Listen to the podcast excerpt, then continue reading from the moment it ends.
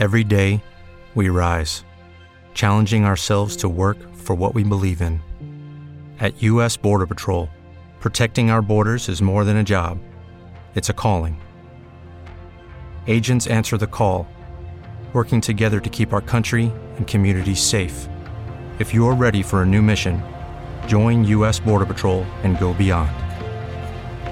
Learn more at cbp.gov/careers.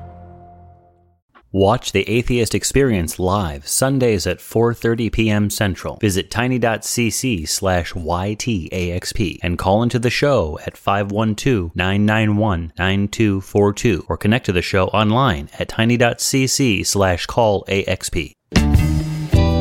It's time to get sexy on secular sexuality.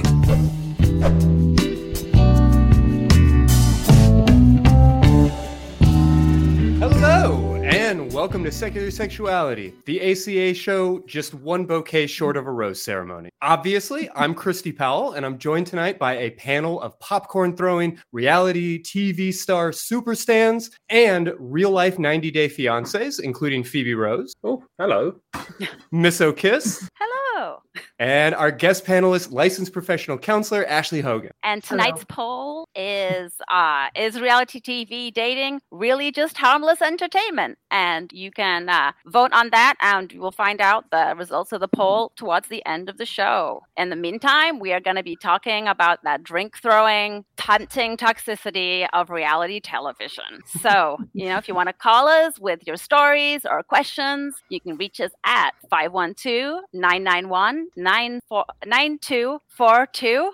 I have dyscalculia, so that's fun. Uh-huh. Um, or on tiny.cc slash call sex because the show is coming now.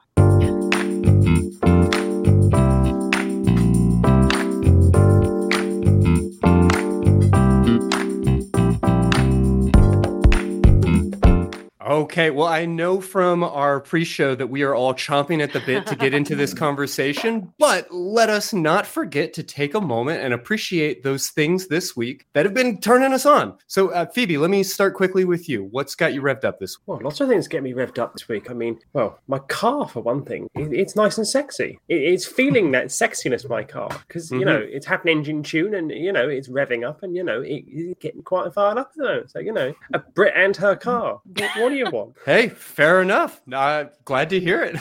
What kind Uh, of car is it? A nice one. The best kind. My The kind. It's mine. Yeah, uh, Miss you, Miss O. What about you? What's got you worked up right now? Um, I don't want to say turning me on because people will be scared of me, but um, I've been really digging the uh, Cabinet of Curiosities, like Guillermo del Toro's uh, anthology show. It is Mhm. out there. It is great, and uh, yeah, Yeah, if I'm you like things that are disturbing, and as we said earlier, are missing Black Mirror, not Right. in real life, then maybe. no, I'm I'm totally stoked for it. Uh, thank you so much. I'm glad to hear that that lives up to the hype. Uh, uh, Ashley, what about you? What's got you worked up right now? Um, I also don't know if I want to say turned on because, uh, but my boyfriend got me all the Sailor Moon manga for Christmas. Yeah, there you go. I know, I know, I'm blessed. Um, and it's just making my little heart go pitter patter. Um, but I have to forget that she's 14. yeah, yeah. You know, it, it, it's art, right? Not an actual 14 year old. It's complicated. Complicated. It's complicated. Dubiously legal in the UK. And depending on what state you're in, in the United States. Yeah, yep. So there's a lot of messiness, obviously, in the way our culture deals with sex and love and relationships, and that's, I guess, what we are here to try and sort through tonight. I, I, I'll go ahead and say I, I know that I'm in the minority tonight because before I turn everything over to you, you know, 90 day blind love bachelorettes, I, I, I wanted to at least take a moment and acknowledge that personally, I, I find reality TV dating shows kind of challenging. Like, you know, not just myself, but everybody involved in this show donates all of these hours volunteering to help bring people like hopefully useful information and valuable conversations about diverse relationships, about autonomy, about dismantling the patriarchy. And, you know, it feels kind of weird to be having a conversation uh, about these shows that kind of routinely demonize bisexuals as being untrustworthy, that take for granted a number of toxic gender roles, and that seem to like really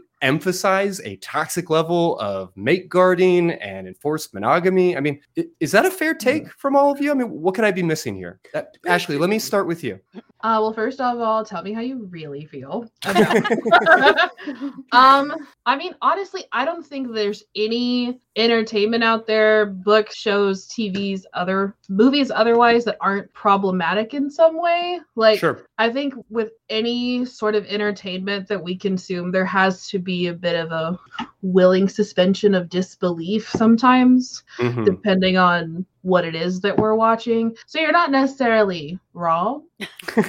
Um, sure. but And I, I, am get that it's very cool to dunk on reality dating shows. I mean, you can just check the, the YouTube chat right now. And I know that there are just as many people who base their personality around hating these shows as there are people who love these shows. So I, I, I want to try and own that. yeah like i think we're all just doing our best to be within our values in this capitalist society and sometimes There is no have- ethical television consumption under late stage capitalism. i truly believe that there's not and if there is it's probably not a very good show um and we're all just That's doing dark. our we're all just doing our best out here and Fair. if this is the Oof. garbage that i get to consume i will consume my garbage and i'm fine. I will consume my garbage and I'm fine. Uh, Miss O'Kist, how does that sit with you? Um, honestly, I agree with you. And it's, I think that's one of the things I actually really enjoy about watching these shows, weirdly, is because my friend group is.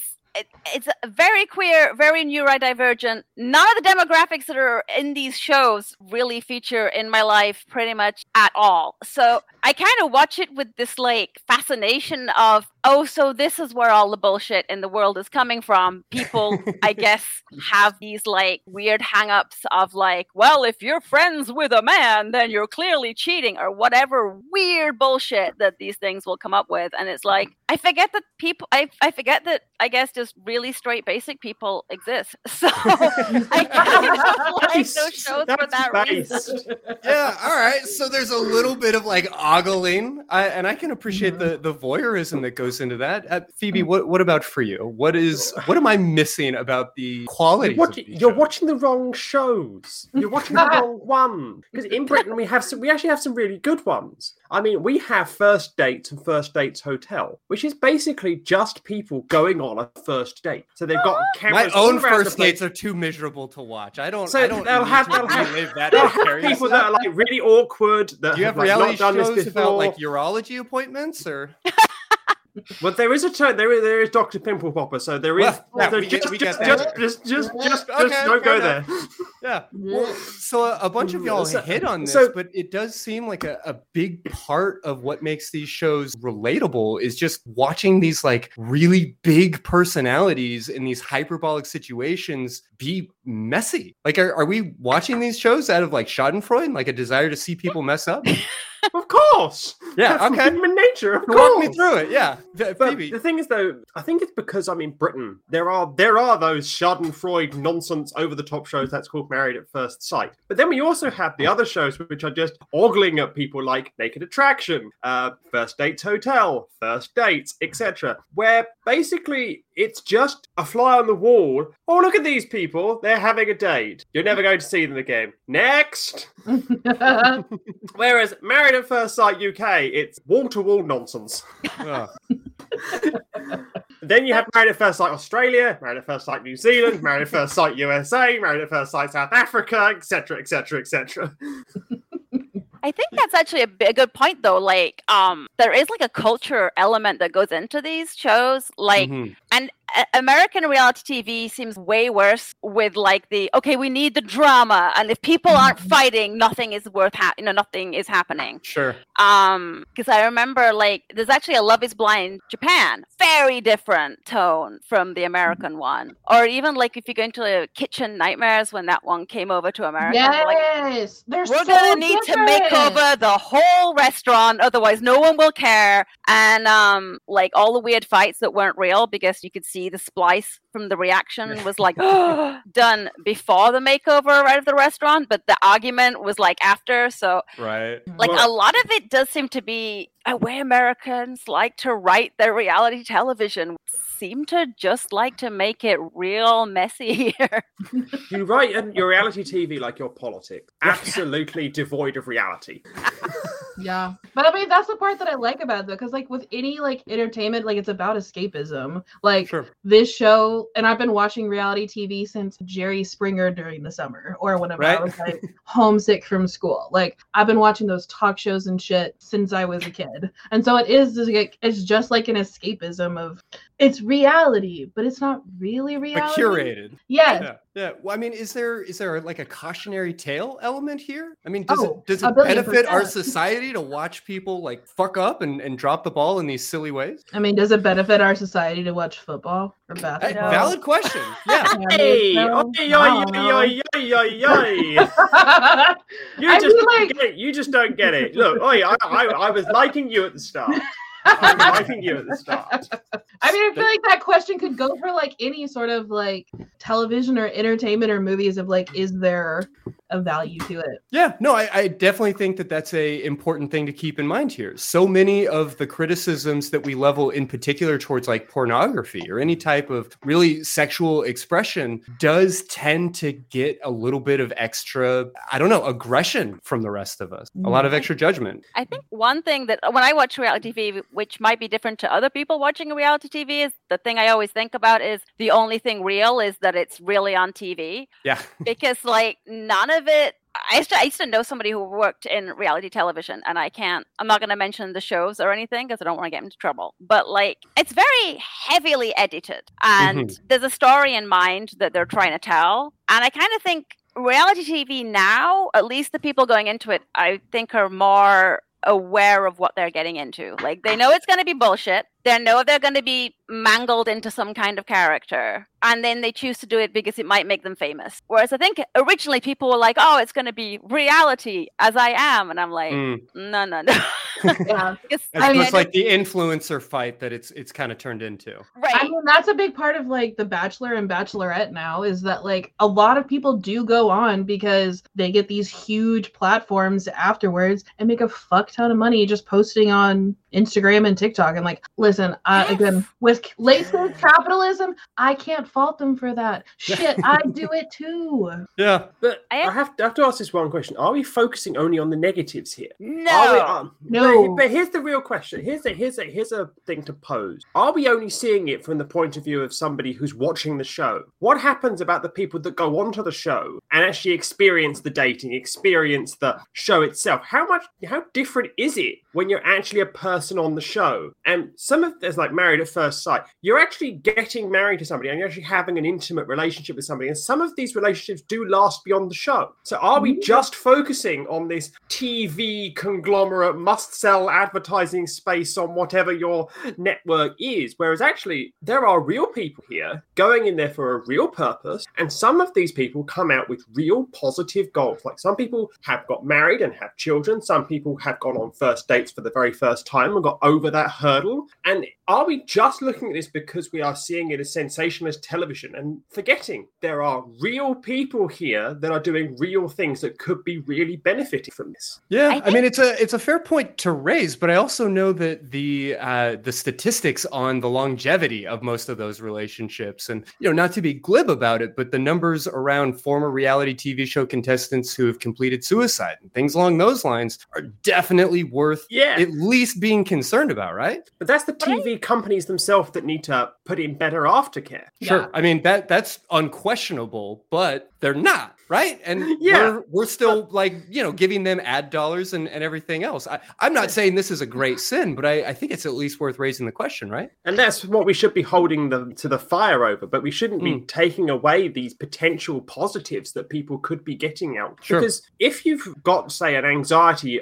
and someone offers you an opportunity to say, have a go at a marriage because you've struggled for God knows how long, and you go through this experience and it doesn't work out, okay, you've given it a go and you've gone down that avenue. But what if you actually do find somebody through these shows? Marriage isn't easy to actually get right. Marriages themselves. What is it? Two out of three marriages in America end in divorce now. That was 50%. Crazy statistic. Give us a Sounds little about bit of credit. I think that's actually one of the things, though, because when you look at how they construct the shows, you've always got the two camps. There's like Yeah. a couple. There's a few people where they're actually giving it a go on whatever the premise is, and I do find myself rooting for them deeply. Um, Yeah. And play actually, Love is Blind Japan was a really good example of that because people were taking it very seriously and asking like important questions about how do you see your life down the line and all the things that they would like, you know, like personal values and everything else, and was actually trying to find people that would work. Um, and I find with the, the shows, they got the ones like that, and then they've got like their pop popcorn criteria. So I think they Mhm. invite people in to be part of the actual premise, and then they have the people in for memes. Yeah. Then you have, Because- sh- then you So have there's a shows that are just memes, like Too Hot to Handle. Yeah. That's fair to say. Interestingly, um, like the la- I want to say the last season of Love Is Blind, there were two couples that got married and stayed married. None of them were on the show though. Like Hmm. their all of their content got cut, probably because it was very boring. Maybe Right. People actually. what does that say? actual like I mean I think that's the interesting thing when people are actually being genuinely real and you know Mhm. trying to like open up about their insecurities and like their hopes and dreams. Like that's actually what I'd like to see more of. And Yeah. I think other countries maybe hold on to that more than they do here. Um, but yeah, like I think like I've seen some things even on like Naked Attraction where they just like hit it off and we're like, yes. um, and then there's the ones who are like, I keep doing this stupid thing, and then they do the stupid thing, and I'm like, it didn't work out. And we're like, well, we already knew that was Yeah, everybody Yeah. in see episode two already knew that. Because Uh, yeah, I would love to see more of the actual people who are in it for the actual premise and see different kinds of people navigating this shit. And I wish we Mhm. could see more of that. Dear reality TV people, if you're watching, Be more show real, us that. please. Yeah. Yeah. Well, Naked so- Attraction really does do that. I mean, Naked Attraction, it will take anyone who's anyone on Naked Attraction. It doesn't matter whether you're a cis person, trans person, monogamous, uh, poly, they'll take you. And I think that that's something that we need to see is that reality dating shows, well, some of them in the UK at least, are starting to reflect society and are starting to actually break down some of these Mhm. cis heteronormative nonsensical relationships that we're told we must Yeah. Yeah. Well, I mean, I like- to uh, to Ashley's point earlier, like we don't necessarily expect all of the content we consume to perfectly line up with all of our values. You know, I like to pretend to be a space marine and play Halo just like everybody else, uh, and I don't necessarily want to like kill the Covenant or, or whatever. But You don't? I don't know. Yeah, Why well, not? all right. Well, okay. Why Worth not? considering. But I mean, do, do you worry at all about normalizing the, the kind of bigoted beliefs that I mentioned at the top? Uh, Does it feel like sometimes these things are just like taken for granted in a, a lowest common denominator type of discourse? Hmm. Yeah, I think again, Love is Blind. They had one guy who was um, bisexual, and him and this woman that he was like, I get they got through the pod, and they were doing really well. And she found out he was bisexual, and she lost her damn mind. And that was really hard for me to watch because I'm just like, it was all of the bullshit stereotypes that you're used to hearing, Mm-hmm. um, like just coming out. And And nobody there to really like correct it, right? Like, I I, I don't mean to be a skulk, but it, it didn't feel like the editing or anything else. No, the editing lead into it. But at Yeah. the end they do like the recap show and the guy who was um I guess targeted by all that got to have a say and was the conversation very great or uh nuanced? No, I don't think he really I think they got too much into the it's both sides. And I'm like, yeah, but one side's But not right yeah. here. Um yeah. so they gave it a go. But I don't know that these shows necessarily um, keep it going, like add to it. As like I said before, I watch it because all of these people are people I never encounter in my real life, and I'm like, oh my god, people who listen to this kind of music exist. This is wild to me. Um, Yeah. but I think most of the people watching it who are going to agree are already feeling that way and they're already part of that culture. Maybe they get to see some of it mirrored back and be like, actually, that guy was a real catch and a total hottie and she totally like fucked up there. Maybe it'll I think it's on it's going to be on the viewership on the receiving end of the people actually watching it, but I think maybe some people might see the the ugliness of their views re- reflected in the ugliness of how things play out in reality television perhaps. I Yeah, hope. if it's not being just reinforced, sure. Yeah, and I, I, mean, it, they didn't seem to be like, yes, this person is correct. This is a good thing to do. Um, I think it was kind of shown rather flatly, perhaps. But Mhm. yeah, I don't know. I mean, the fact that they don't ever have any, uh, like anyone not straight, anyone not traditionally attractive, anyone not monogamous, anybody over any you know age, anybody outside of a certain body type is I think problematic and one of the things that makes it well way less interesting than it could be here. Mhm. Yeah. they're like love is blind and i'm like yeah but like if you know everybody on the other side is a smoking number 10 hottie that could be on sports illustrated at any time are you really really testing How blind is theory? it? Yeah. Yeah. Is it truly Smoking an 10 packets a experiment? day, going. Yeah. well, I mean, we, we've kind of touched on how the appeal of some of these shows is like that curated realness uh, and that that fake reality. Obviously, um, I guess let me start with the two people who actually went through the K one visa process that's depicted in 90 Day Fiance. Uh, How how should we feel about the the realness or or lack thereof? Of oh there's these shows? Okay, so there's There's just there's just not. All I say is 90 Day Fiance is a load of tosh. Absolute codswalloping, nonsensical, round the bend tosh. You may as well deep fry it and serve it with your fish and chips. That's how much reality it has left in it and how much life it's got bearing on what I'm going through at the moment and what other people that have done a K1 visa. It's nothing like that whatsoever. I mean, K1 visas are not the easiest thing to get. They don't No. take 15 seconds and you can't just rock up and go, yeah! You've actually got to go through the motions. If You've got to have a genuine relationship. You have the US government breathing down your neck going, have you really met this person? Is this really somebody that you're in a relationship with? Can we see some photographs you're on holiday? Can we see some bank statements together? Can we see, you know, some evidence that, you know, you're actually living together? It's not like, hey, I've just rocked up from this country and I'm having a relationship. It does not, that doesn't work that way. Yeah. Uh. the, the amount of times like we're just gonna get married and then come over and i'm like i know that the government doesn't like that also that's separate no. visa. that's a don't do because then they think you're being dishonest and sketchy because you didn't come to them first and there's like a whole yeah there's a lot and i again i think this is a mixed bag like you'll see a couple of couples on that where you're like yeah i think they're going through the process of actually doing this shit which is it's stressful and time consuming and expensive. Like you've got to get your um like a printout of your criminal record or lack of and have it all of this weird shit. You got to go get tested for leprosy. I don't have leprosy. How many people here can say that? I I don't have leprosy either. The other the other things you've got to bear in mind is that yes, I don't have leprosy, but I've also had to go to the US embassy in London on a number of occasions. I've got other appointments at the embassy in London, and it ain't cheap. My No, solicitor ain't cheap.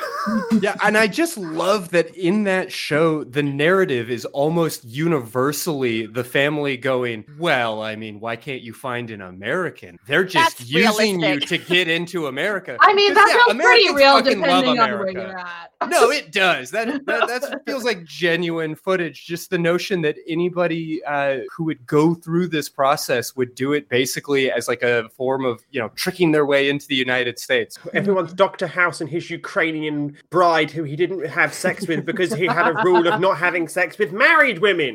I mean, for goodness sakes, it's not how it works. No, I mean- I think part of that though is that like people is that like they assume that people wouldn't watch that. I would watch that because like I'm a nosy bitch and I want to know the whole thing. But High plenty people- yeah, right.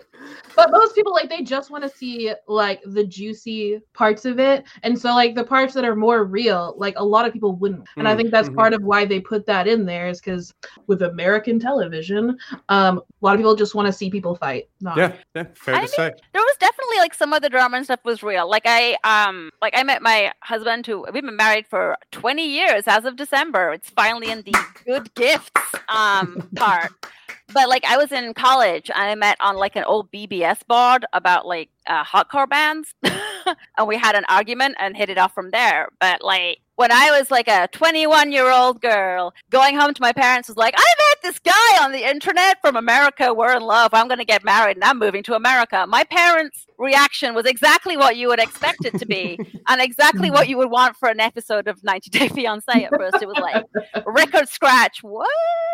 it's like when I told my father, it's like, okay, so you've met an American whilst we were in Thailand together, now doing a relationship, and you're now doing all this. Why do you make it difficult for yourself? Why are you like this? But I do. I wish they could have shown some of like the more I guess the less juicy moments because there were also like some really great moments when like my family did meet the you know the guy I ended up marrying and Mhm. things went really well. They were like my dad was really supportive and like had like a really good moment with him when I went on the embassy trip because that was one of those times when it got really real, you know. Um, and he was there to help me like through all of that. So I was by myself and yeah, walking down to the embassy, there was a there'd been a riot recently, so there was a lot of people with huge guns pointing down from the roof, and they're like, "Is your name on the list?" And I'm like, "I fucking hope so." there are Square. so many guns right now. All I say is I love Grosvenor Square. I do don't- too, but not when there's a riot No. to embassies down. That's less fun. But like, I think, I mean, I would, I think it would be interesting if they showed some more of the process because the process is kind of interesting, and you know, there are conversations you wouldn't think about it necessarily. You know, England to America, but there were a lot of culture shocks when I first moved here. Um, and visiting is different to living, and Yeah. trying to find ways to like incorporate bits of you know my like i guess culture growing up um and his because like american holidays are weird y'all They are not insane.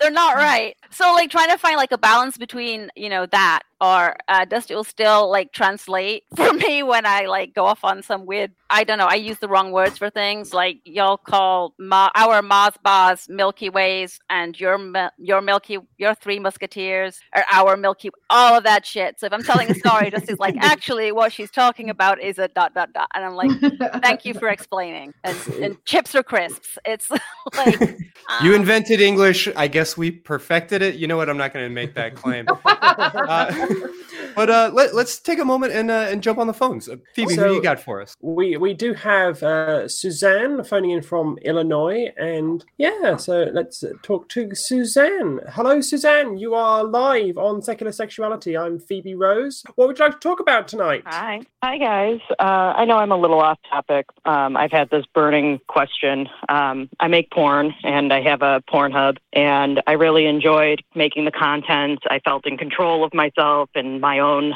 um, income and, you know, the compliments I'd get from folk. And then when Roe v. Wade went out the window, I kind of felt icky. You know, I, it felt like all of a sudden um, I didn't have, like, it's not that anybody came up and said, you can't make porn anymore. But all of a sudden it was like, I'm making content for people who will actively choose to despise me and vote against me in it, by voting Republican, you know, like, I, and I can't necessarily, uh, you know, curtail, you're like, only Democrats can watch my content. Like, I don't want to be like that at all. But I, I find it hard to get back into the swing of things when I'm constantly fighting against the patriarchy that's like, fuck you for making porn. But on the same Yeah. breath, it's like they're going to devour it. They're going to click, click, click, click, click, click, click, click, click on my stuff. And I'm like, hey, click on my stuff. That just gets me more money. But it's it's kind of this weird middle ground where it's like I don't know if people deserve the content that I make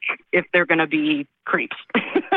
Yeah, I mean, in an oppressive I find it- society, living well is a transgressive act. It, it makes sense to me that you would feel pretty vulnerable and like you are, God, I hate to say like on the chopping block, but we recognize that our sex workers are really, really vulnerable. And that certainly didn't uh, feel any better after the Dobbs decision decision? Mm-hmm. Absolutely. I just, I, you know, I, I want to get back. I want to get back to it because I have, I have fans who are like, oh, we haven't seen you in months. You know, are you okay? Are you still there? You know, I, I've met genuine people through my porn, which was something I never thought I'd ever like. I thought when I first started making porn, I was just going to get like, oonga boonga, ooh, you got big boobies, me like. You know, I never anticipated that I was going to get these wonderful people coming out of the woodwork who are, you know, I had one person typing an email to me and he says, I'm literally trembling as I type this to you because I just don't know how to put the words into how much I like your content, into how genuine you are, and yada, yada, yada, blah, blah, blah. And to have somebody who reached out to me who was like, I'm trembling talking to you a porn person. And I'm over here like, oh my God, I don't know if I should put a picture of my butt on the internet. I might, I might get doxxed. you know, in, in extreme circumstances, of course. You know, I just, Well, I don't know. I just Oh, kind of wanted to mull around and talk about it because you guys have talked to so many more folk than I have, and I don't know. I just, you know, just kind of wanted the sounding board. You know, like, am I valid in my feelings? Like, should I just get, you know, like. Because I, I don't necessarily want to like oh yeah the government's taking away my my pleasure to do this thing but you know it it I have very many complicated feelings about it now and Sure. I just I don't know what I should be doing in some regard Yeah, Well, I I mean, we've talked to a ton of sex workers on this show, and there's reason to feel like things are headed in the wrong direction. There are counterexamples. I do think that for all of the criticisms we can levy against OnlyFans in particular, it has also Mhm. served to normalize at least a certain type of pornography and pornographer in a lot of ways. And I do think that in a there's reason to believe that more people around you, more people in your office, more people in your neighborhood are participating in this system than ever have before. So there's some safety in that. But you know, we're calling uh, people performing at drag shows groomers. There's a lot of violence Yeah. around a lot of these kinds of ideas. Uh, but I, I didn't mean to uh, step over you, uh, Miss Wickes. Were you speaking? Oh, um, I was going to say, like, I, I understand the issue of not wanting to entertain people or even like give any kind of decent quality of life or anything good to the people who would take anything away from us. Like, yeah, there are probably going to be people who are hypocritical assholes who are going to be, you know, consuming the media and then voting against Mhm. like but like you said you've also got the one who you're helping and having a really good connection with and i think if you if you enjoy the work and you want to be doing it and there are people that you're making real connections with and real differences with i think to take those things away from both yourself and those people kind of is a win for the republican assholes who that's what Yeah. they want like it's it's a weird thing and i don't understand these people at all because it's like I want this thing, but I want to outlaw the thing, and it's just Right. like Because when I do it, it makes like, sense. It's in a healthy Right, way. too. Like, I don't want to pay workers' wages, but I sure as hell want a Big Mac for 99 cents on the dollar. It's, Yeah. I'm so sick and tired. It's like every avenue I turn on, and it's not just porn. It just seems like everybody, if they don't like something, they're going to cancel it instead of like meeting in the middle of like, hey, there are drag queens reading at the library. Why are drag queens reading at the library? Let's take an extra step and, you know, see maybe we should have not drag queens, maybe we should have, you know, like every part of the community black people, Asian people, gay people, you, you know, every sort of different sort of um, perspective to Sure. enlighten people. And it feels just like we'd rather be ignorant than enlightened in some regards. I mean, yeah, if we're going to talk about reality dating and describe American politics, I think you're hitting it on the head here. So I I, wanted, also- to, I wanted to just ask a quick question. How did you feel, Yeah. say, a year ago doing porn? How did you feel doing it? a, a year ago, I kind of almost like I don't know why all of a sudden it's become more prominent where I'm like weird about it, but like a year I was just kind of like, oh, I'll just I'll just ignore it, you know. I'll just kind of keep doing keep doing what I like to do, keep making you know the content that I like to produce, and um, I just kind of put my nose to the grindstone and didn't really pay attention too much to the political discourse. And then once it kind of came to a head, I was kind of like, well, I have to. It, it was kind of like I felt that I had to put my words, or at least put some action of my own into um, into semblance, because I was like, I'm not gonna just sit back and let people who you know would would devour the content actively vote against it kind of shit. But you know i like i said i don't have any control over people or you know i would like to think that you know like somebody would come out of the woodwork and be like oh you know maybe this is you know like not that i'm creating content that's like oh yeah by the way this is educational. Here's how i do porn. Ha ha you know it's, it's still the same butt on the screen whatever um but um i'd like to think Well, maybe my style is a little bit more like unique. Obviously, there's a reason why people have come to my porn rather than the hundreds of thousands of other butts on the internet. um, well, I wonder if there's a way that like you could integrate your like own political ideas into your pornography to where like it feels more empowering. I don't know why the first thing I Yeah. think of is maybe you r- riding a pillow of Mitch McConnell's face. I don't know. Like, yeah. but- I mean, there are fuck, though. Oh my OnlyFans. Uh, th- But, there are like, certainly some- OnlyFan pages that are just people talking about politics while naked or while masturbating or, or whatever else. And you know, it's okay to, I guess, like queer your content that way. Yeah. I know that there's like Mhm. a fem like a femdom out there who does like um she has like Republican clients and will make them basically like read, you know, books on like LG rights or whatever and have them I like love her. write lines and things like that and like had it, basically yeah. yeah and I'm like fucking A. My queen. Maybe they'll learn something along the Somebody way. who is like a dominatrix who forces her her clients to vote Democrat or something. I'd heard about something like that. Yeah. You know, You got to whip those votes any way you I don't, can. I don't know if I would go as far as to like you know make all my clients vote Democrat in that regard, but you know I just I I just feel icky. You know I I, I like my audience how it is now, but you know there's that double edged sword of like if I keep making content, I'm eventually just going to get more popular just because I'm going to accrue so much content, and you know my audience will just grow. People will share the content, what have you, and then it it just becomes kind of scary to me because right now I have a small audience of like I think I have like three thousand subscribers or something. It's pretty small in in regards to like the millions of subscribers you hear about on Sure. YouTube every day. Um, but that it also kind of scares me that once I get like a larger audience, it's going to be one more overwhelming because there's going to be so many voices coming directly at me because I'm one person and there's 3,000 plus.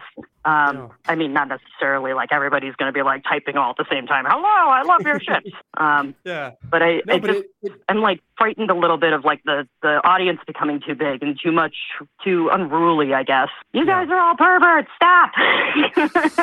no, I mean it's it's totally fair. And I guess the the last thing that I will throw into all of this is to say I can't tell you whether or not it's safe Yeah, for you to keep doing this kind of work or, or what you should do. But I I will say that uh, without wanting to overly conflate the two, you know, we're here, uh, a lot of us under our real names, talking about uh, these same sorts of issues. That you know, should there be a reckoning? Should there be like a, a burning of things? And it is scary, right? Like I uh, have to be very aware of the fact that my name, my business, is all readily available and connected to this atheist activism, and it makes Mhm. sense for you to be a little bit concerned. So the only advice I can really give you is to take the necessary steps to like protect yourself and to cover up your digital footprint. Uh, I'll point you maybe towards the work of Amberly Rothfield, who uh, has been on the show a number of times and who has a bunch of materials about how to maintain that safety.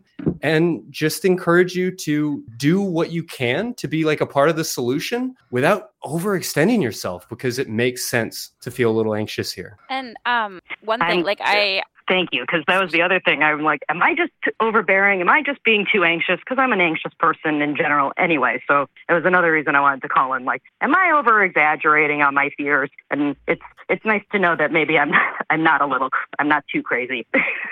They're, they're definitely valid. I also want to say when you're talking about the audience getting too big, um, you can kind of tier things too. Like, say you've got like right now you've got 20 people messaging you a week, and eventually you could end up with Mhm. like 2,000. You don't actually, you're not contractually obliged, or you don't have to give the same amount of yourself and effort to all of those messages. Um, like you'd still be able to like look through, and if there's someone there that you think like you could make a connection with or a difference for, like still choose to have the same kind of interactions you're having now. But like if you just got Mm. the guys who were just like hot tits or whatever, like the low effort content is what they call it on uh so yeah you can you can like screen and as things grow Okay. um you can start uh like figuring things out as it because it's not it's unlikely i would imagine to go from like you know Yeah, the but- like 3000 to 3 million overnight so Yeah, as of- of things course. grow you can it'll give you time to figure out what your limits are like it can be very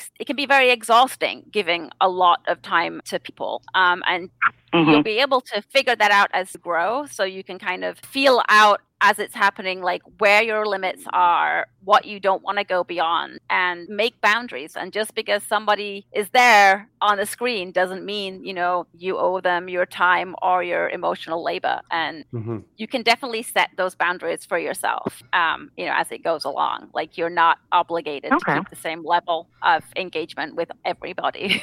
Well, do you This, have any this is where I go, things? where I'm like, oh my god, I have to interact with everybody. But thank you, thank you so much, guys. I, I really appreciate your time and Well, thank you for your call, Suzanne. I hope Yeah. that we have been uh, very helpful. And uh, feel free to call back into the show should things change in the future. We'd love to have a follow up from you. Thank you ever so much. All right. Well, uh, let's get back into the conversation here in just a moment. But first, uh, take a second to see what's been going on around the rest of the ACA. Lot of trans folks miss being invisible or less visible, or certainly not 90% of Tucker Carlson's talking point. Like, Jesus. God, I'm just saying you shouldn't blaspheme against God, and you shouldn't be allowed to blaspheme against freedom. Emmanuel, you know what I say to that? I say, you. I say, I will blaspheme God all the day. Everybody thought I was a villain, but now they're saying I was anointed by God. This is 24 hours before he got arrested. Terrible. But, Terrible. but the irony is like- thick. The irony is ironic. thick. Hey, don't own people because that's messed up. Hmm. You know, it's a shame I don't have all of that, you know, knowledge and power and compassion that the Almighty Creator, Yahweh. And I must say, if if your belief in God is causing you to be a less shitty person, then please keep believing in Him. But the point is, there's no evidence to suggest that a God is needed for us to be good people or empathetic or compassionate.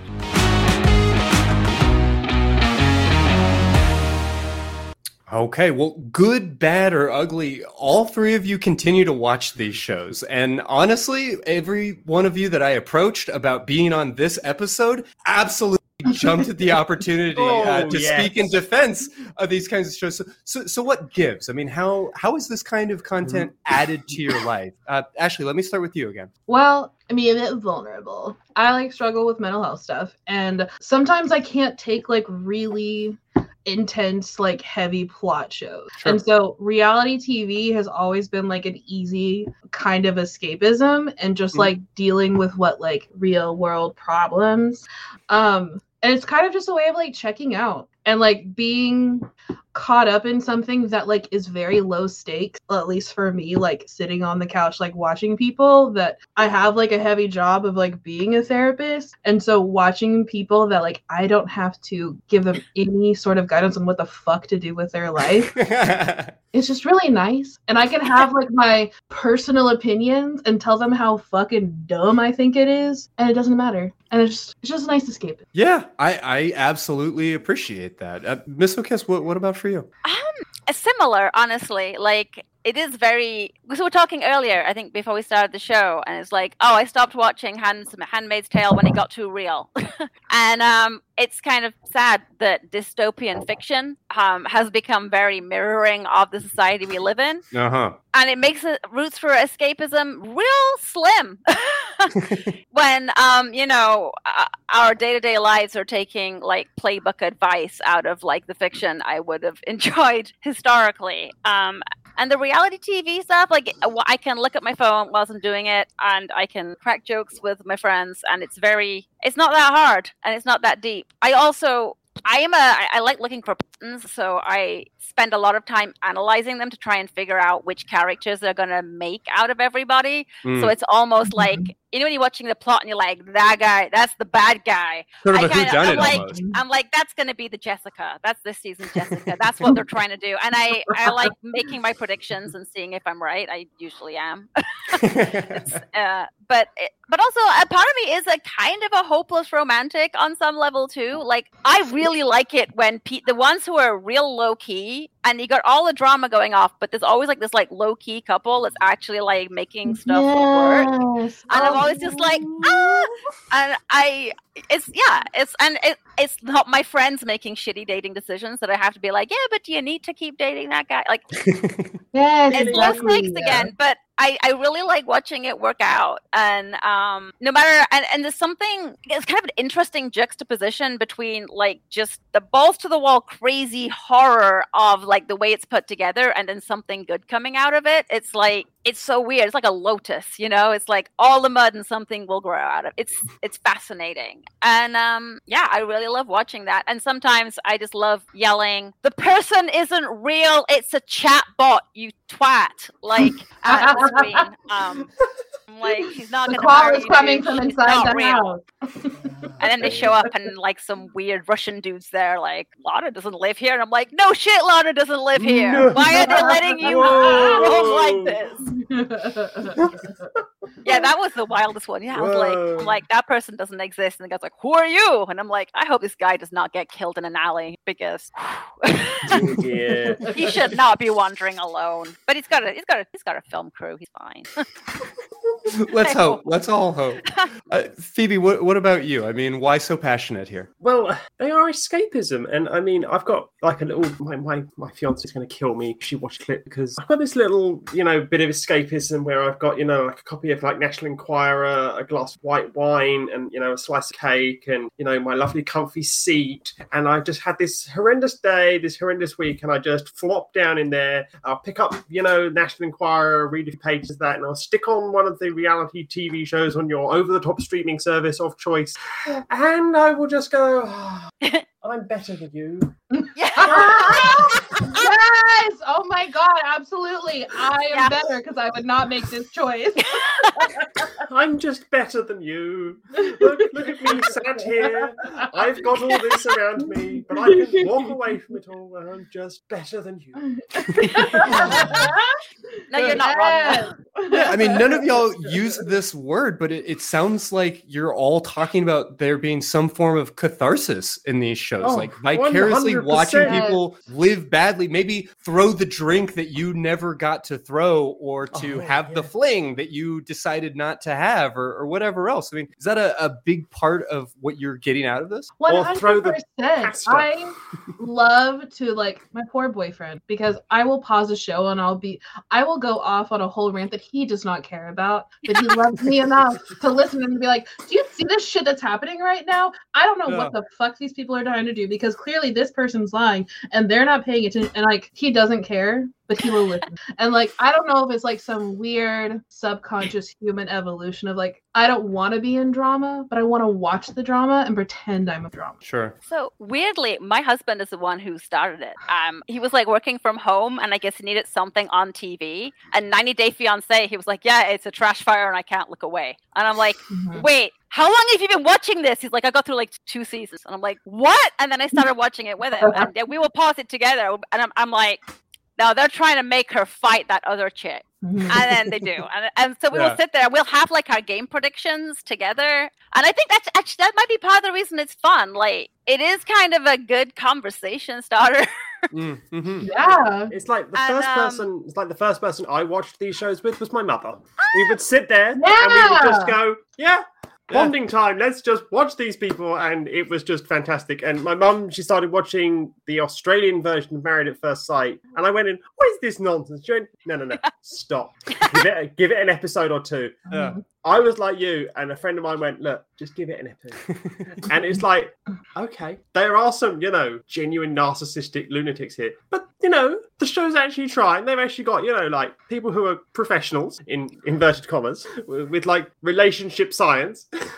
Yeah. No, I, I do get it's, it's like sports in the sense that you it is a conversation starter. There It will be people who stuff. will make like a March Madness like Oh, setup for the Bachelor and the Bachelorette. Like Sure. they'll start with who are all the contestants and who they think is going to be All at these the- brackets. End up at the end. why haven't i done this I know it's so smart. I'm like, oh my god. I mean, there were I- definitely God. times in high school for me where the only conversation my mother and I could have without there being tension and arguments was going to be about Survivor or you know something along those lines. So Big Brother. Big yeah, Brother, Oh my god.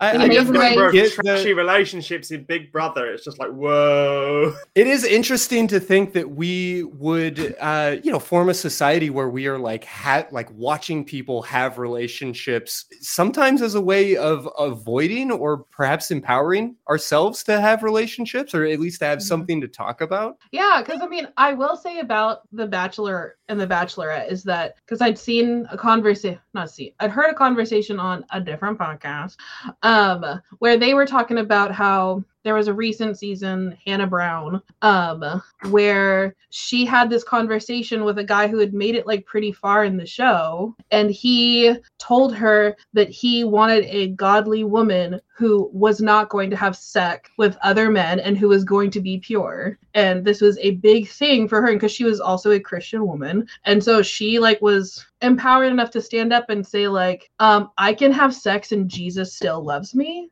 And her being able to like say that and just be like a big fuck you was just Mhm. like I and I can see like how like especially young girls who are like watching that show or young people in general of like oh like I can say fuck you to this guy who has like this misogynistic take on like my sexuality because previous to that she had sex in a windmill 3 times with Pilot Pete. A windmill. What are we talking? Mhm. Like, you know, old style windmill? Are we talking, yes, you know, like, because they were picturing- yes, they picturing were like in a putt-putt Amsterdam. No, But they were- are we talking like a, a miniature golf windmill? Are we talking like an offshore windmill? Are we talking like an onshore energy generating windmill? Are we talking like, you know, flower generating windmill? village like they were in amsterdam and so like they did like the Tulips. overnight Mm. yes and so like he had found out that her and pilot pete had fucked in a windmill and he was like my future wife would never Unless it's a, I mean, a tulipy one, sure. Like if it's one of those, you know, weird turbines out in the middle of nowhere, that might be questionable that'd be, choice. But that'd be strange that would be strange Well, well, let me ask y'all. I, I know we've been pushing around the idea that this may normalize some values that we don't agree with, or it may, you know, put them in contrast, or at least spark a conversation. But I, I want to point out that reality TV has, at best, a complicated history with queer representation. I mean, how how many shows would be absolutely destroyed if, like, being pansexual was just allowed? You know, Uh, you Uh, are so- reminding me of the show in the UK. There's something about Miriam. Mm. So this show aired in 2004, and the whole premise of the show was there were six men who were competing among each other for the affections of the sexy 21 year old Brazilian woman. And in the final episode, in the final few scenes, they reveal shock horror. You've been going after a trans woman. It's like, Mm. and here's the thing about that show: Don't love the that. airing of that show was delayed because the six participants sued the show for deception and conspiracy to commit sexual assault.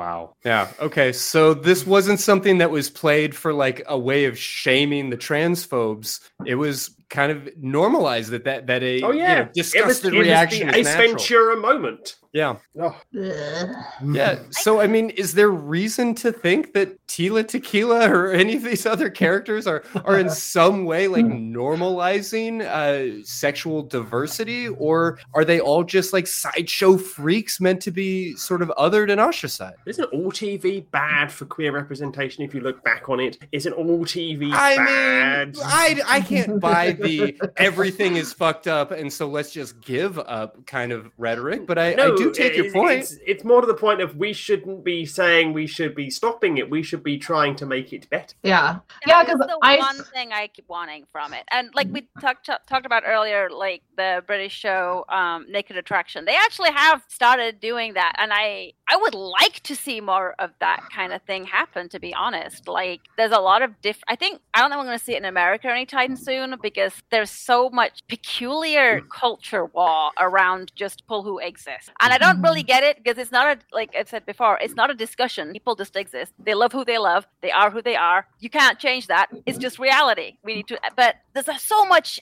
invested in American politics in just ignoring that reality. Mm-hmm. And I think, I mean, I will say, I think dating shows currently are part of the problem in that respect. Like, I know Love is Blind had said straight up, no gay, we're not doing that. Um, and that's a problem because, you know, I'm sure it's a, my demographic in the Midwest don't want two men falling in love whilst they eat hot dish. And I'm like, well, maybe they need to. Yeah. but I think like the fact that they have made deliberate choices to not do that is problematic. But as a genre, it is something that they could do. And I think handled correctly, I think it could maybe help bring down some barriers because there's a difference between watching and being invested in a fictional character on television that was written by a cleverly written, you know, writer somewhere in a room with all his friends versus messy shit on TV. Like if you see people as actual people, There's maybe- not an agenda. They're just, you know, Right. being human. just people Mhm. having the same shit luck trying to find love as the rest of everybody else. And I Yeah. think like I think these shows could be used and harnessed for good. I don't think they currently are. And I think but I think there's hope because But I mean, there's um been more than 20 years of them. I mean, the, the Osbournes and Survivor were lot, huge though. in the early 90s, the late 90s. like But I stuff mean- has changed a lot and they're messing with the formula. You can see that. It's like Um, Married at First Sight. Take Married at First Sight. Married at First Sight used to just be all cis heterosexual couples. Now there are same sex couples. Quite openly, there are same sex couples in the British version, in the Australian version, in the New Zealand version. There are multiple same sex couples in the shows now where it was just like, oh, there's one. Now there's like three or four, and there'll be like six or seven straight couples. And it's just like, it is gradually changing. And yeah, okay, the relationships it's a relationship that you're watching unfold on television. Some relationships are shit.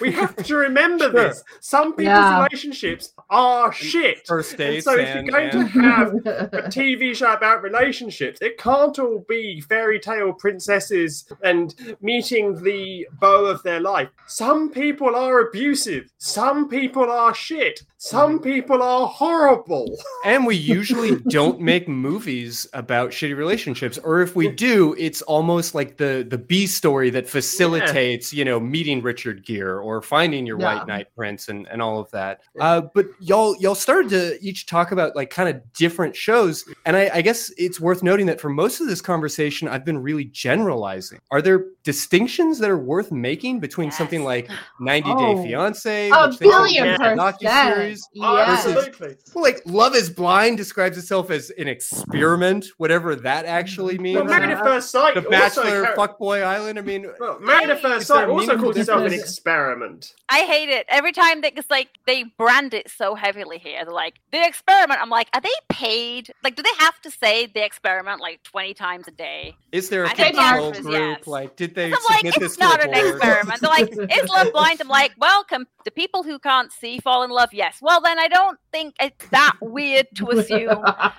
that you have to see a person to fall in love. It's like, uh, like lots of like I have an emotional connection, and I'm like, oh god. I mean, what what are your tips on on what to watch, what to avoid? I mean, we don't we don't have to get into like specific. You know, I know that Phoebe's what- a connoisseur. Of I mean, it, information depends. on it depends on like what you're in the mood for. Like, 'cause Well, part of like The Bachelor and The Bachelorette is that they at least like I don't know what they're doing now because I haven't watched it as much. Like pre-pandemic, they were going to different countries and like like at the one-on-one dates, if they decided to like continue on, there'd be fireworks and a band playing and there'd be this beautiful kiss and like it is part of like the hopeless romantic fairy tale, right? Of like it's like a movie but with real people where they do the like big romantic gestures that like ugh, just touches your heart.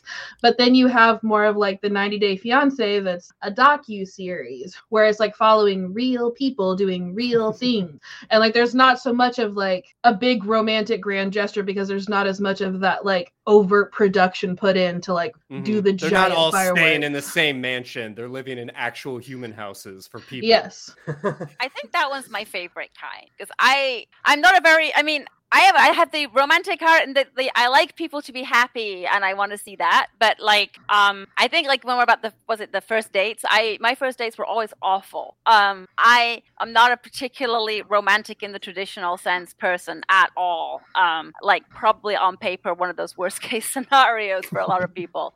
So I don't get that sometimes. Like I watch it and it's just like confusing to me, but I also kind of like seeing it because people talk about stuff and now I have a reference point. but I like like 90 Day Fiance. You're just gonna some people who are either delusional or scripted and made up, but you get to see beautiful parts of the world, and that's kind of cool. Like I liked seeing um the different like cultural traditions around you know like dating or weddings and everything that's kind of interesting and i like seeing people i don't know coming together with like their families boys and that kind of thing Mhm. is interesting. So if that's what you're into, that's kind of cool. Some of them are just pure spectacle and ridiculous, like Sexy Yeah. Beast. It's people, obviously, again, we can't tell what they look like, but we can tell they're all a size zero with Mhm. really like Yeah. huge biceps or boobs. Like, but it's people in stupid animal masks doing weird shit. And if you want to watch some people try and go boating together on a date dressed as a llama and a space alien, and who doesn't? um, so some of them are like just pure like this is bizarre and confounding, and how did it get made? And then some of it like it's like a competition almost, where Mhm. the prize is love, but it's still a competition. So you're kind of watching Yeah. people like Trying to win at love. Yeah. yeah, I think it's almost it is kind of like football for people who don't like sport. It's a social sport, right? Like Right. there's still a lot of sniping and, and everything else. Uh, well, let me. there, there, there is one show which is the elephant in the room that no one has mentioned here. That's Wife Swap. No one has mentioned Wife Swap. I loved White Is the oh my original. God. That is the original one, as far as I can see, because all these other shows came from that. So, That for those of you who, great. that don't understand what Wife Swap was, it was literally the wives of Mhm. couples would literally go and just live with a total stranger, and they would go and live this life of this other person, and they would change the rules of the household. They would, but the first week they'd live by the rules of the household. Second week they'd change all the rules of the household, and it was quite an intimate look into how relationship dynamics change. And there were some people on the British version who were just committing benefit fraud that were on these shows, and Yikes. that is where I think it all stemmed from because that was reality. That really was a reality show. Okay, it was within its own little box, but it genuinely was a reality show. And I mean, I watched the American version of it, and they had Penn Jillette and his wife and someone saw that else. one. And Penn Jillette and his wife are of a certain political persuasion, and the other people they went with were of a certain political persuasion. And it was just mm-hmm. like, and Penn Jillette is a very atheist individual, and they paired them up with this Jewish couple, and it was just like, wow, you really are an arsehole sometimes. Yeah. Because the Jewish woman was trying to, you know, show the children about the faith, and Penn Jillette was just sat there laughing at her. Mm-hmm. And it was just like, you really are just an ass at this precise moment in time. But that is your personality, and that really was the reality of it. And I think it does show where we've come from, from only having, you know, heterosexual couples on these shows and it all being people in a marriage to now people, especially in some of the married at first sight stuff and with naked attraction. Well, it could be anyone on these shows now. Sure. Well, uh, before we we jump back onto the phones, uh, do y'all have any advice? I mean, any any strategies on how to more mindfully relate to this type of content? It, is that antithetical to the whole concept? Um, I kind of do. So back in the early 2000s, those who know me well know that I sew incredible clothes. So let's just say people kept telling me there was a show I should go on. And um, I was not going to do that because I I don't work well under a lot of situations.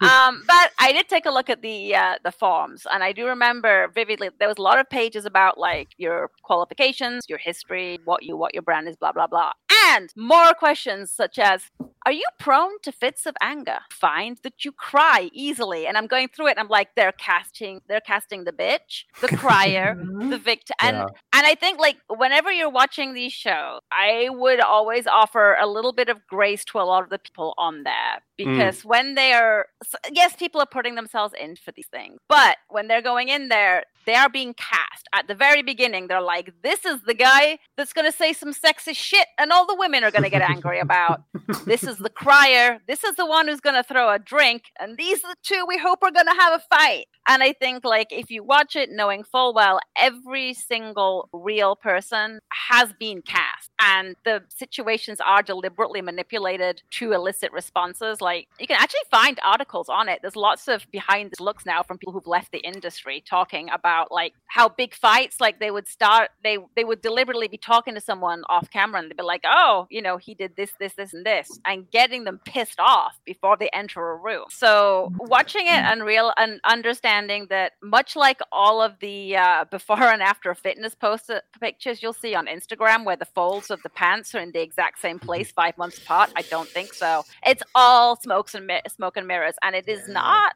that Yep. real. And I think mm-hmm. like you can get glimpses of real in there, but like if you watch it knowing full well everyone is a character and this is not who they are really, I think that would help maybe in some way. It helps me a little bit because like Yeah, I keep wanna- don't want to appropriate believe distance and perspective. I don't want to Yeah. believe these people are like that because wow. yeah, but Some as, of them have very important jobs. but as Christian said, we do have a caller on the line. We have Stephen from Arizona, and he wants to talk about reality dating shows. So let's bring Stephen on, and let's get Stephen on. Hello, Stephen. Can you hear us? You are on secular sexuality. What would you like to talk about with the Yes, four of us tonight? Well, I was originally, well, I'll still talk about it. I was originally going to ask what you thought about uh, loneliness in society and how much this plays into it, but I wanted to make a couple of comments on some of the things that you've mentioned. Um, I, I noted uh, when you were talking about uh, LGBT representation, I remember a reality show at one point where there was a woman with three men. Only one of the men was actually single. One of the men was married, and then the third man was gay. And they were all competing to trick her at the same time. So she would win if she picked the straight guy, but anybody of the others could guy, win yeah. if they were picked, which I don't think that lasted very long. And I don't think it was helpful for anybody's repre- representation, but uh, that was something that came to mind. And the other, alongside of that, I think all of these dating shows, because of the majority of the population, tend to be very heteronormative in their approaches, um, and and it's hard to have LGBT representation on a show like 90 Day Fiance if they can't come into the country, even if they get married or they're engaged. You know, like that Sure. wasn't a Yeah. thing in the United States at one point. So I, I think there's some difficulties with that. And to to Miss O'Kiss, I don't know if there's an easier way to say your name. Uh, to her points, as far as um, the casting and how some of these things work out, it, it, again, I think it's hard to cast an entire uh, gay storyline or, or bisexual storyline or pansexual storyline. I mean, the casting across the board would be kind of all over the place. So if you're really trying to create a story, I think that's that's one of the difficulties. Um, but what I really wanted to bring up was uh, sort of to Ashley's point and, and some of the other points that you all have made um, about the people watching these shows and living vicariously. Um, I know from the younger people that I talk to, they're not dating as much. There's statistical evidence they're less interested in sex. I know young people who don't know how to walk up to each other in a bar or a club because they're so used to these apps. And I wonder my concern with, with some of these reality things because they are so scripted and they are so uh, agenda driven in some ways that they're giving a false impression of how we should relate to each other. Like I go back far enough with the reality genre to the real world where getting a game. Ooh, yes, the real world. and it was a whole yeah a whole different way and it really felt more and when you talk to the people years later it didn't get scripted until much later in its run but early on mm-hmm. It was a fly on the wall. And i you know like you've all said relationships are messy dating is messy all of those things. It's hard to pick somebody like this person is going to be interesting. So i understand the challenge because it is still entertainment and i'm glad you're all making the point that it is entertainment less so than reality. But i worry about like the incels and people who are just socially awkward, not just because they might naturally be that way, but because we've made everybody so reliant on apps. I mean, I was really relating to Miss O'Kiss meeting people on the internet way back in the day because we kind of mm-hmm. hid it. If we did that, we tried to like, well, let me wait until the uh, first time I actually met them in person, and that'll be our meeting story. Not that we Yeah. met online and, and talked for three months. So it's it's hard with reality, I think, to depict reality. And I Sure. would the only other thing I'll say, and then I'll stop talking because you know I ramble, Christy. Um, the the other part of it is I think fiction has a lot more influence in some ways. If we could have more or or less heteronormative fiction with more LGBT characters to show what really goes on, because I think it's it can still be very compelling, and that's how we've done done things better in society for ourselves over the previous decades. So okay, now I'll shut up, and I really like to hear what you think. yeah, I, I just want to weigh in quickly and say that I, I do think that there's an interesting question to be asked about uh, why these are becoming more popular as we are changing the way that we date, as we are sort of shifting from only dating people who live in your neighborhood or who your parents know to meeting strangers on the internet and how reality dating may be a way of sort of coping with that. Uh, Michael Pollan writes about how viewership for uh, food related shows and cooking shows and competition shows and all of these things dramatically increases inversely to the amount of time we spend cooking ourselves. The less we're cooking, the more likely we are to be watching TV about cooking for whatever reason that that makes sense to our weird, primitive monkey brains. I feel So called out. There's something here. Yeah. I would say that as someone who was a professional chef, I would re- avoid like the play cooking shows because it was like a busman's holiday. So Yeah, I, I, no, I there- do- there's a stressfulness to it. right?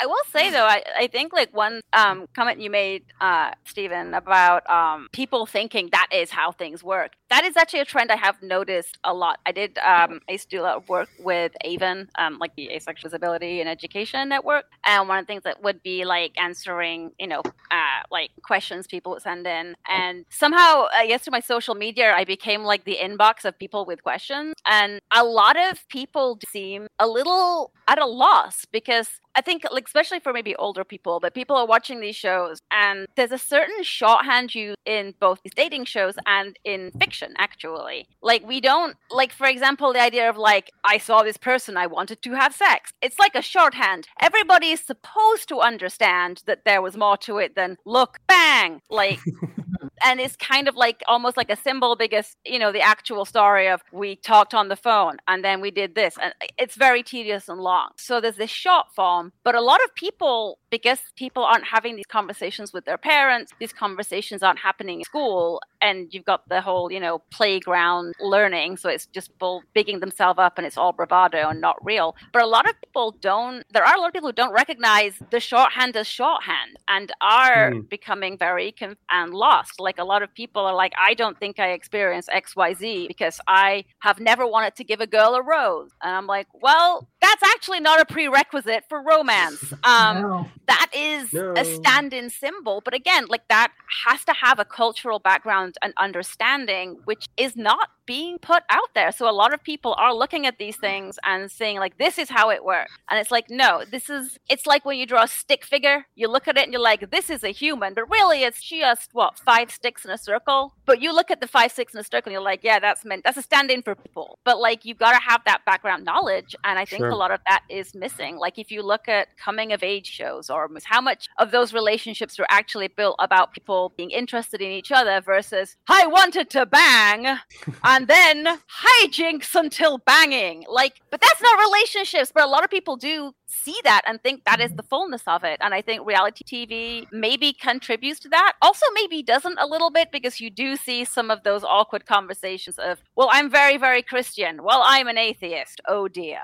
Like and that's some of you know the kind of it's it's missing from the shorthand again. Like we don't see those conversations unless it's a big plot point. So maybe they can fill in some of the gaps. I don't think they do a good job of it at the moment because a lot of it is you were a llama and now you're a person smush. Um but it's like but yeah i think i think the way we describe relationships in media period really needs to be proved because those conversations i don't think are happening you know interpersonally. I think especially people who are a little more awkward um if you don't have a lot of very close friends that you're going to have these very honest conversations with and i would i could be one of i'm one of the people a lot of the times like i don't do well with a lot of those conversations. I don't have a lot of you know shared experience to draw from. So i can see how a lot of people don't have those friendships aren't having those conversations can be affected by this kind of thing because again like there's no one filling in the rest of the shorthand like and um yeah i think i think reality tv could definitely help there as much as it can hurt um, and I think media in general will do a better job of relationships are more than just this simple aid.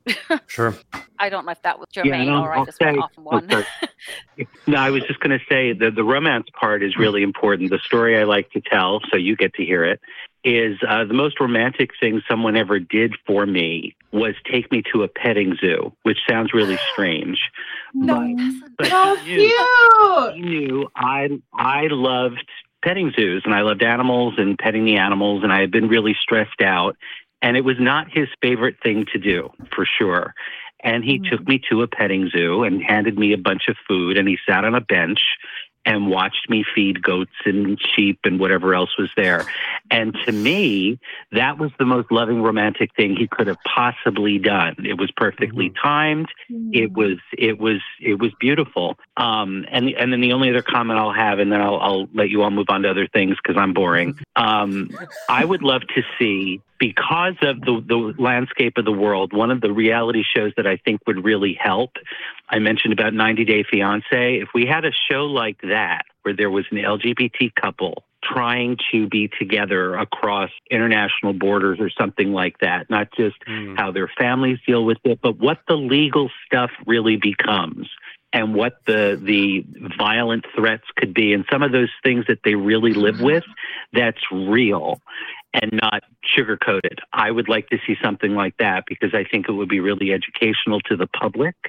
I think it would be helpful to to perceptions of my particular cohort, but just in general, because it, in some cases it doesn't just apply to LGBT people. Sometimes there are real difficulties. Because, like you said, you, you the two of you, uh, Phoebe and Miss, talked about what really goes on when you want to emigrate for your partner or for any other reason, and all of these embassy visits, and it's so sugar coated. Um, and again, you know, I one of them I watched. You know, they were they just met and they had sex immediately, talking about A to B, and it was like, how did you do that? I mean, that that's just insane to me. But leaving that aside, because that's We normally call time. those things But that- one night that stands. No, but like, how did you do that? Can you walk me through it very carefully? yeah yeah really so it you know and was it for the cameras or you know implication or what have you but so anyway those those were my thoughts and i appreciate yours and so thank you very much Anyway, Thanks well, so much for calling. And that petting zoo story was so gorgeous. I'm like, so I love cute. Oh, I love it. Oh, well, that was a brilliant call. That was. It was. it was lovely. I hope my Yeah. boyfriend's taking notes. sure. Ready for a petting zoo, a cat cafe of some sort. Yeah. Well, I've got, uh, I've got, I guess, one more question before we start to uh, wrap it up for the night. But uh, before we get to that, Miss O'Kist, uh, what is the status on our poll at this point? What are the votes coming in as? Do we want to take a guess since we're in the uh, competitive reality TV watching world? It actually, so I'm a little surprised it was not further apart. I, I, I can't help but feel like the audience is sort of on my team here. What, what do we come up I with? think if you, um, yeah, no, they're on your team. we We'll, have get- a, we'll, we'll give No, you their vote. Let's see. What was it's a reality? Oh yeah, harmless entertainment. Yes, said thirty-five said yes, it's harmless. Sixty-five said no, it is not. And again, I think it's the genre could do more. Sure, But yeah, at no. the moment, it's. eh. It could be far worse. I mean, it could be worse. I think we all agree it, could, be, better. Uh, but I mean, I know that there's a reason y'all are drawn to things, and we, we've talked about it in a couple of different ways. But I, I wanted to sincerely ask before we walked out the door, what are the what are the recommendations you want to make? I mean, is there can you restore my faith in humanity? Is there a, a No. particular show, a recent like scene or plot line? I mean, something that you would encourage people to go out and watch that might convince skeptics like me that that there's some value here, some uh, something wholesome. No. Yes, I do. I do. Well, I mean, well, Yes, here's- I, I can. I can. here's but- the thing. but Is it- so- Ph- Are we Phoebe, let me, let, let me start with you, Phoebe, real quick, and then I'll I'll get to y'all. well, it is. I'm gonna. I'm gonna shill for you know naked attraction here because the show itself uncovers those layers and does it almost backwards. Yes, okay, there are elements to the show where it is just objectifying somebody, but the show itself has this premise of you're not here to listen to somebody's spiel. What are you actually attracted to? What are you finding physically attractive here? And it's going back to that base instinct of well, I find this attractive, and that's not something to be ashamed of. Mm-hmm. And I think that there's become this whole plethora of things where people have become ashamed to, and embarrassed to say, I find this attractive. I don't find this attractive. Sure. I'm sorry, you're not attractive to me. It's nothing against you personally. It's just I don't find you attractive. I find you attractive. Let's see how it goes. And I that's what I like about that show because it's going back and saying, hey, I'm allowed to have my own preferences here. Let's just say, woo, Ooh, you're attractive. Mm-hmm. was also not very mean spirited. Like there's Yeah. no drama or anything. And like at the end they have that bit where the two I Where guess the the close contestant call then takes their clothes off. and they're like, What do you think is good about this other person? Like I guess the the competition is like, Oh well I always wish I had an ass like yours. And then they have like this like camaraderie moment. And these are the two people who are now head to head for the prize of love. And they're like, Oh, I wish I was as tall and confident as you, or I wish and people like they gas each other up before they see the other person naked that's gonna come in and pick one of them. And it's like it's weirdly wholesome. It is. It is. it is weirdly wholesome. And the show itself is weirdly inclusive. It really is. Like I've seen, yeah, I've seen like the poly couples where like there's two of us, or they have like people who are like pansexual, and there's just They have trans everything. people on there who Yeah. have they have all genitalia on there. So it's not just trans people who have gone off and had all of the surgeries that you would uh, stereotypically expect. No, no, no, no, no, no, no. It's They have hello. a lot of body types. These are they real people ages. here.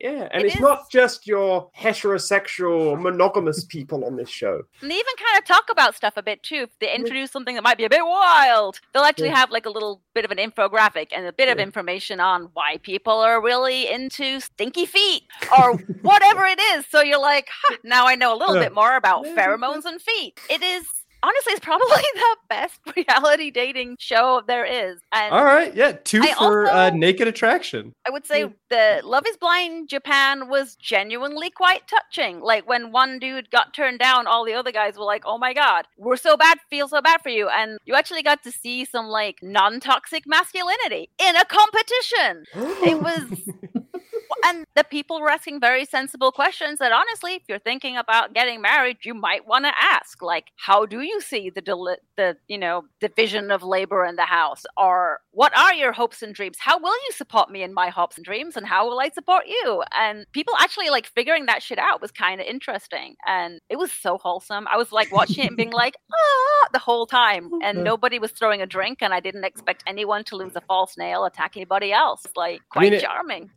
it might be telling uh, that you know we've mentioned uh, one show that is not available in the states. We've mentioned another dating show that's specifically set in Japan. Uh, Ashley, do you have a good hometown, wholesome American reality TV show for me, or or even just a, a particular plot line or, or anything else that you think can defend the genre? Well, here's the thing. I'm a terrible. Um, uh, like, because if you're really not into it, like that's totally fucking fine. Sure. I don't, because I think there comes to me of like I do not care if someone judges me for watching. Like, Sure. don't like it's like something that like brings me joy. So if it doesn't bring you joy, like don't fucking watch it. Like, because I think like the most important thing of like taking away from the conversation is that like take reality TV with a grain of salt. Like, look up people like after they've been on the show. That's a big thing that I like to do after I watch a season of 90 Day Fiance. Of like, what have these people said after the fact? Like, what have they gotten from it? And maybe that could restore a bit of like faith in the show because there are people who have had like wonderful experiences on that show and talk about like how much like it helped them. And also, I didn't know really anything about like a K 1 visa until I watched that show. Like, as much as it's maybe not like totally accurate, it at least gave me some sort of introduction into the subject. And I think it's just if you want to like dip your toe in, like i think it's like finding the thing that like you like. Like do you want the big romantic gestures of the bachelor where you also see the same blonde white bitch get engaged season after season after season? Because they Yeah. all look the damn same. Or do you want something that's more real people like doing real things like on uh 90 day fiance. Like I, it really just comes down to escapism and just like finding the thing that like you know what's got you hot and bothered what makes you feel good? And if this isn't the thing go find something else. Plenty of other shit out there to watch Well said. We, we talked about the importance of play, and, and that seems like at least a piece of this conversation to not take all of our media, all of our lives too seriously. yeah like we're all just floating human meat sacks on a rock like if you don't like to watch Throw drinks at each other and watch TV about it. Yeah, like just don't take it too fucking seriously. Like reality TV doesn't take itself too seriously if you like really actually watch it. Like if it's not if it's not your jam, there's something else out there for you. As I, as I said earlier, as, when I'm sat there, my Kate wine, I'm not taking National Enquirer. No. like, do I want a billionaire mafia mob boss to kidnap me and take me to his BDSM dungeon? No, not in real life. But am I going to am I going to read it? Hmm. Absolutely. Like they're two separate things. Mm-hmm. And I think that, yeah, that is fair and true. There's like reality that we live and the reality we want to watch. And sometimes Mm-hmm. just want to watch people get into drag out fights over something really daft whilst drinking out of a hideous, hideous gold goblet. Those glasses are hideous. I hate them. Like, it's a, it's a, it's a love. Was it love at first sight or whatever? No, Love I at think I'm- worst I'm already- sight. but they uh, they all have to drink out of these ridiculous aluminium gold goblet things, and they are hideous. So hopefully it's not a sale. So yeah, hate on the set design, hate on the people, and remember that they're probably not bigger shitheads, or maybe they are. I don't know. Some of them are. Some of them are. so I guess I mean before wrap it up, have any links for Ashley who doesn't like a big footprint on the internet? Um, I mean, if you do want to work with me and you live in Texas, you can find me by going to this tiny URL or Google me and find me on Psychology Today. Um, otherwise, please don't perceive me on the internet. I have no desire to be perceived, Oh, we will at least on the internet. You can perceive me outside the internet. okay. Free thought library and all. So if anybody wants to follow Ashley um, and contact work with her, we've had the the, the uh, graphic up there, and if anyone is interested in keeping up with what's happening with us over at the uh, ACA, you can find them on the website at atheist-community.org, or you can email the show at sex at atheist-community also org, and that sounds hot and saucy, acting like email sex. All right, sex with atheists. Um, we also have tiny.cc podcasts for all for one stop shop for all of the podcasts from the ACA, of which we are but one. There are many. Um, and you can find them all there. And also the Facebook Secular Sexuality fan group where you can have very heated discussion you want about dating shows with other people who are watching it but don't want to have their voice uh, you know, held up here for posterity. Um, and then tiny.c slash, no, tiny.c slash ACA Discord. No, ACD discard. Yeah. I am bad at reading. um, for uh, the Discord chats and tiny.merch ACA for all of our beautiful merch, of which there I will still teach on that. Mhm. Dress stylish like we do. Yeah. Uh, and finally, we want to make sure to thank everybody who helped us put this show on today. Uh, shout out to the folks who did a lot of work to help prep that weren't able to make it tonight, uh, as well as everybody on our crew. Take a moment to see that crew cam. Thank y'all so much for all that hard work. It's secular sexuality reality TV now. We're- Yeah, right. It's secular crew show. Got a rose for My each God, of you. yes. Yeah. One Behind is white, scenes. one is yellow, and one is red. Yeah. Are there any kind of final thoughts you'd like to leave with the audience tonight? Uh, we're a little bit over time, so Phoebe, let me start with you, and we'll go snappy from here. It's television. Remember that. Just remember, it's television. Well said, uh, Miss O'Kist. How about from you? uh, I guess Andy Warhol said everyone was going to get their 15 minutes of fame, and now everybody gets to have, if they want it, an entire season of fame. and they have a little control over it, and maybe not a lot, but they get it. Their 15 minutes, or however long they end up on one of those shows. Sure. And Ashley, uh, what are some final thoughts you'd like to leave with us before we step out? Well, as Phoebe said, it's just television. It's not a Mhm. dick. Don't take it so hard. Fair enough. No. And Christy, did we convince you, Chris? Have we got a convert? You know, I uh, I am with you that it quote can be better. I am not convinced that it is or will be, but I do want to say that I I believe that there are some shows that exist that are of a quality. But man, there is so much to sort through and so much bullshit. And so I guess from me, if I am going to weigh in at all, it would just be to say that you should consume these things mindfully. And by that, I don't necessarily mean only watch programming that lines up with your values. You But should notice- do it whilst meditating. Well, yeah. No, more like notice how these things impact you. Uh, we, we've talked a lot about 90 Day Fiance, and I, I wasn't meaning to give this speech, but I'll say that that show in particular involves a lot of storylines around like really aggressive mate guarding, really aggressive. Like, if you even have a friend of the opposite sex, then there's something wrong with you. And I noticed that just being around that content really upset me as somebody who is not super dudeish and who has a ton of female friends and who has lived a polyamorous lifestyle. It's upsetting to think that this is somehow normalized. But that doesn't mean that I can't enjoy a bunch of people in bikinis on beaches being bitches to,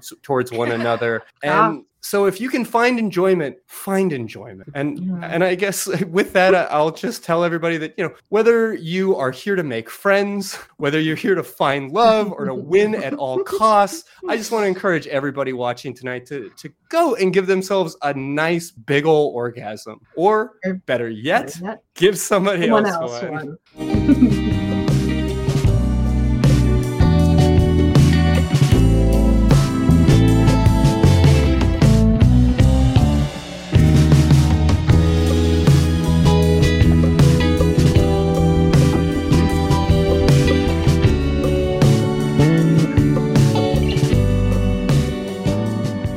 Watch Talk Heathen live Sundays at 1 p.m. Central. Visit tiny.cc slash YTTH and call into the show at 512 991 9242 or connect to the show online at tiny.cc slash callth.